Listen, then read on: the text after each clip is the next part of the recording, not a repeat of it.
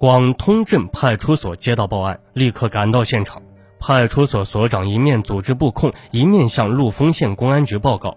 县公安局当即组织缉捕行动，并同祥云县联系了解该县李宇福其人。祥云县公安局局长火速调查了解后，电告陆丰县公安局，确有李宇福其人。自1992年以来，一直在外流窜，传闻有作案劣迹。至此，陆丰县公安局初步认定李宇福是通天案犯的黑衣人，于是立即向楚雄州公安处报告。这时啊，已是四月五日。楚雄州公安处随即向省公安厅报告上述情况。专案组组长、省公安厅刑侦总队副总队长杨有光接到报告，立刻作出判断：李宇福多半会去祥云县。我们赶往祥云，他即便不回祥云，侦查工作接下来也必须在那里进行，然后向外扩展。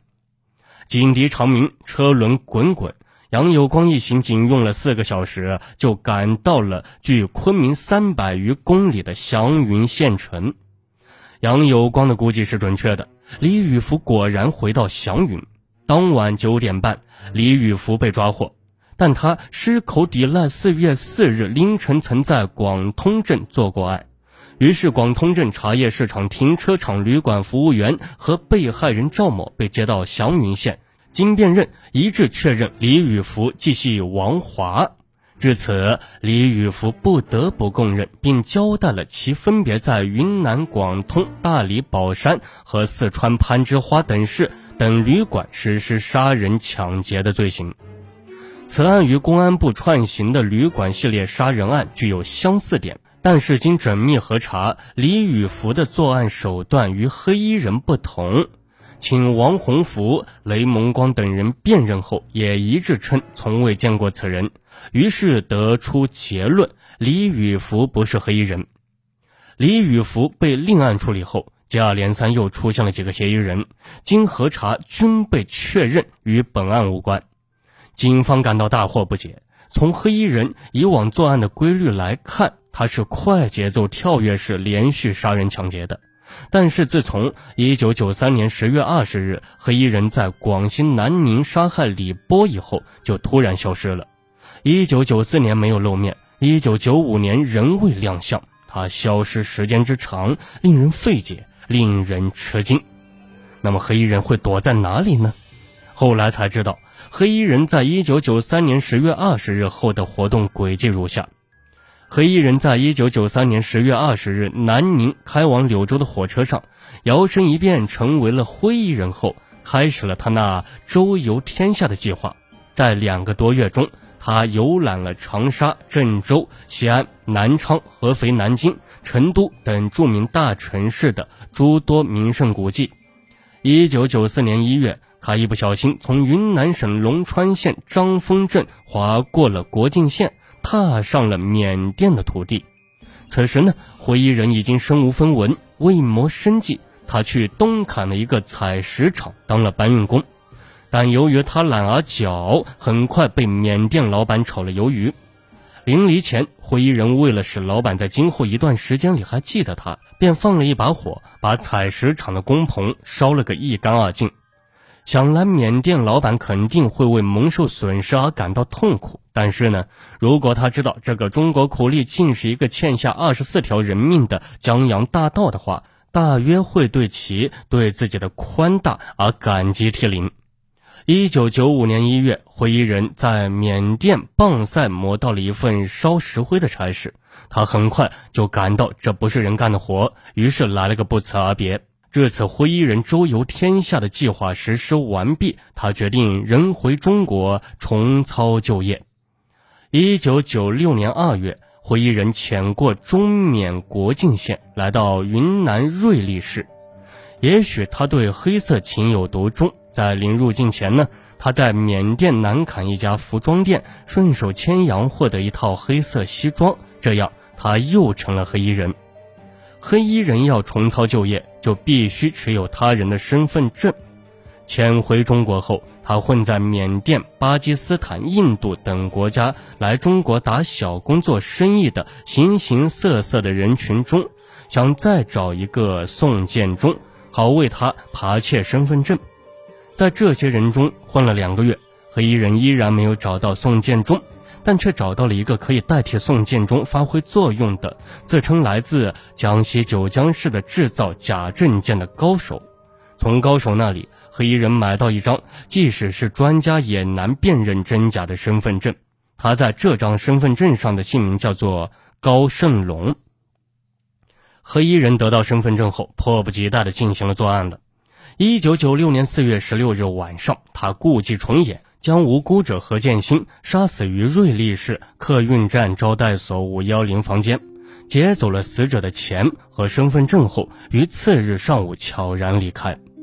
客运站招待所直到四月十七日下午两点才发现何建新已被杀害，立刻向瑞丽市银河派出所报案，大批警员赶赴现场。查阅住宿登记，弄清了四月十六日晚上与死者何建新同住者所持身份证上的姓名为高胜龙，地址是广西合浦县连州镇。瑞丽警方立刻意识到，这个高胜龙绝非等闲之辈，声势浩大的严打刚刚在全国范围内拉开帷幕，此人竟敢顶风作案，其胆子真是大的可以。他们将此案的作案场所、手段与公安部串并的旅馆系列杀人抢劫案相比，发现相似点甚多，顿时警惕起来。莫非此人就是那黑衣人？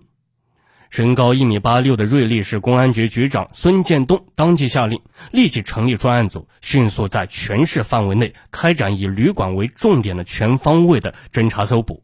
制作一千五百份印有高胜龙模拟画像的通告，下发全市各车站、旅馆和娱乐场所，要求这些单位一旦发现高胜龙，立即向公安局报告，组织警力在全市城乡车站、交通沿线、边境口岸加强巡逻堵截。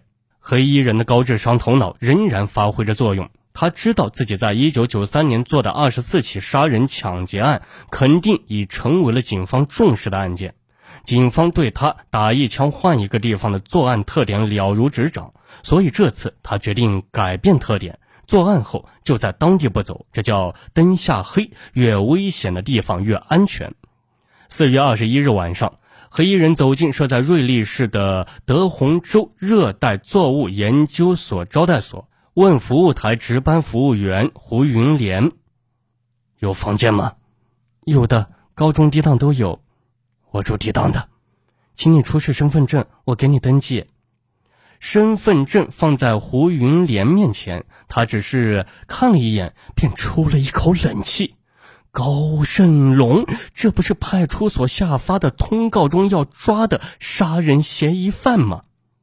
黑衣人不知危险，正向他逼近，说：“我包不起房，最好安排在已经有人住的双人间，这样我可以节约一点。你们也可以安排一个客人，多收入一点，两全其美。”好的，有这样的房间。胡云莲把黑衣人安排好后，立刻往派出所打电话。十分钟后，瑞丽市公安局蒙某派出所和市局刑侦大队的三名干警走进了二零四房间，对正看电视的黑衣人说：“我们是警察，请出示身份证。”黑衣人以为是边境地区的例行检查，很坦然照办了。哦，你就是高胜龙，请跟我们走一趟。黑衣人脸色有些异样：“怎么，这身份证不是我的？”是不是会弄明白的？现在你跟我们走。黑衣人极不情愿地站起来，走就走，把问题弄弄清楚也好。就这样，黑衣人被捕了。在黑衣人的衣袋里发现两张身份证，一张是高胜龙，另一张的姓名是李之勇。警方在经过一番紧张的准备后，于四月二十三日上午开始对黑衣人进行审讯。孙建东局长亲自担任主审，他问的第一句话是：“你杀过人吗？”黑衣人对孙局长的开门见山、单刀直入回答的十分干脆：“没有。”如此心理素质的案犯，孙局长也是第一次碰到。有一个人叫有点瘸，名字叫何建新，此人是谁？黑衣人摇摇头：“我不认识。”那么黑衣人能顺利的供认罪行吗？欢迎大家继续收听《命案一千宗》，警钟长鸣。我们下期节目再见。